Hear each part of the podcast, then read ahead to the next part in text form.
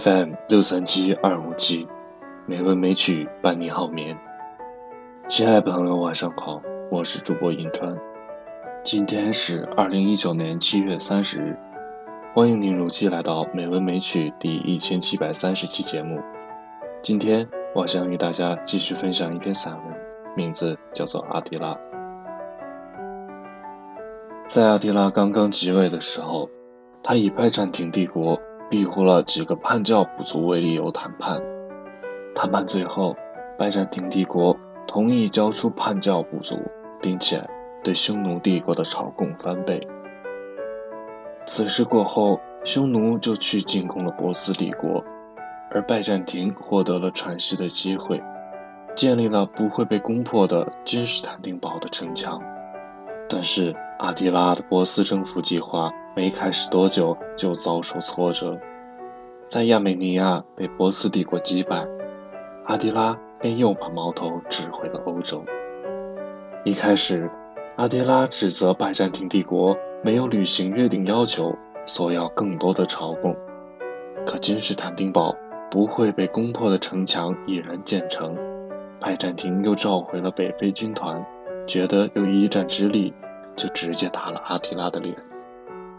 阿提拉哪受过这气，一口气从巴尔干半岛打到拜占庭的首都，位于如今土耳其伊斯坦布尔的君士坦丁堡。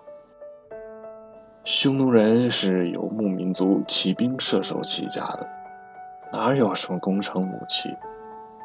面对君士坦丁堡的城墙，只能采取围困战术。耗到最后，狄奥多西二世投降。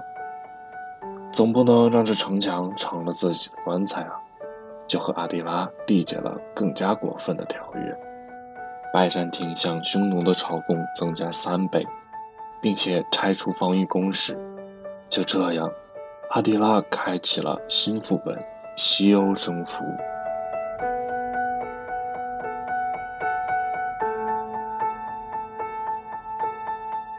阿迪拉在他的西欧征服计划的第一步。就是和西罗马帝国结盟，一起对付当时已经是威胁的西哥特帝国。在阿提拉的西欧征服计划按部就班进行时，出现了一个意料之外的事。在罗马，当时的皇帝瓦伦丁尼安三世与他的姐姐霍诺利亚就阿提拉提出的建议却持相反意见。霍诺利亚为了逃避与一名宫廷官员的婚约，竟于当年春季主动向阿迪拉求婚。阿迪拉在考虑过后接受了他的建议，但却同时提出要以帝国的一半管制权作为嫁妆。瓦勒丁尼安三世得知后，断言拒绝了提议，并以提婚不合法为由回复了阿迪拉，并把霍诺利亚流放。但是，阿提拉却没有被说服，并派遣了使者到拉文纳，要求进一步的解释，准备一旦无法得到满意的答复，便回军攻打西罗马帝国。同时，拜占庭的老教皇驾崩了，新王拒绝继续朝贡。同时间，在阿提拉辖下统治的法兰克人王国，在国王死后，他的两个儿子。爆发了争夺王位的冲突，长子及次子分别向阿迪拉与埃迪乌斯求助。就这样，事儿赶事儿，阿迪拉直接召集了自己嫡系的匈奴骑兵，又从已经征服的部族中抽调军队，纠集了五十万人大军，浩浩荡荡，直接对着西罗马帝国挥舞起了上帝之鞭。西罗马帝国可不会坐以待毙，联系了老对手西哥特人。俗话说得好，敌人的敌人就是朋友。虽然大家昨天还在打仗，今天就能商量把阿迪拉这个二五仔做掉。利益相同，就没有不能捞的。最后，组合了一支大军，并在奥尔良地区和阿迪拉展开了决战——沙龙之战。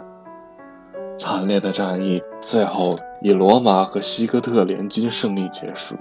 但西哥特王迪奥多里克在此战中战死，而埃提乌斯因为不能有效控制联军，而被逼将之解散。此场战役被认为是历史影响最大的战役之一。埃提乌斯的胜利成功阻止了东西罗马帝国的灭亡与基督教的覆灭。阿提拉在此战之后离开了高卢，并把目标指向意大利本土。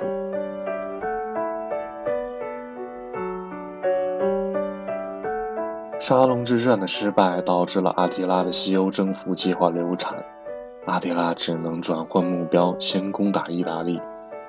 匈奴铁骑一路烧杀抢掠，真正的所过之处寸草不生，许多城市从地图上永久消失。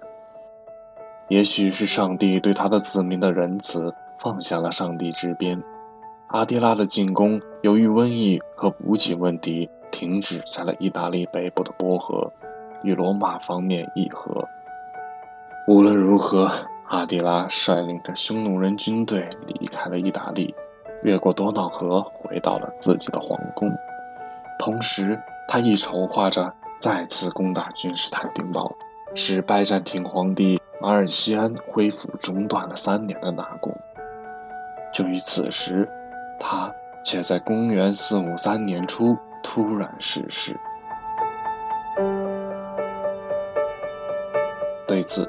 最常见的解释出自普利斯库斯的著作，当中记载到，阿提拉在他新婚宴后，在睡梦中鼻腔血管破裂，血液倒流，引起窒息而死。这血管破裂可能是由于阿提拉饮酒过多而引起。一个曾狂言被匈奴人铁蹄践踏过的土地将寸草不生的征服者，就是这样怪异的离去了。他的侍从和战士在发现他的死亡后，以剪下自己一撮头发，和以剑在脸上刺伤口来哀悼他。约尔丹尼斯也这样的记载当时的情况：最伟大的战士是不应以女性的哀嚎和泪水，而是以战士的鲜血来哀悼的。在葬礼上，匈人骑士们排着队形。围绕着存放阿迪拉遗体的大型丝绸天幕转圈，向这位他们最伟大的领袖唱着丧歌。仪式完结后，匈人们便依照传统，在阿迪拉下葬的坟前饮酒作乐。他的遗体分别被放在三个由金、银、铁所制成的棺木中，连同战利品和那些。负责挖坟墓后被杀的俘虏一起埋葬。在阿提拉死后，继承人们内斗，被积怨已久的欧洲人们抓住机会，是盛极一时的匈奴帝国就这样覆灭了。阿提拉大概是欧洲历史上唯一一位差点统治了整个欧洲的男人。如果沙龙之战西欧联军败了，大概就再也不会有能阻挡阿迪拉铁蹄的东西了，基督教也不会再存在。而就是这样一位传奇人物，最后却死在了床上，真是令人感慨。也许真的是上帝的旨意，降下了上帝之鞭，惩罚那些不够虔诚的欧洲人，又在他的子民命悬一线时。将他的鞭子收回，造就这位王者辉煌而又不甘的一生。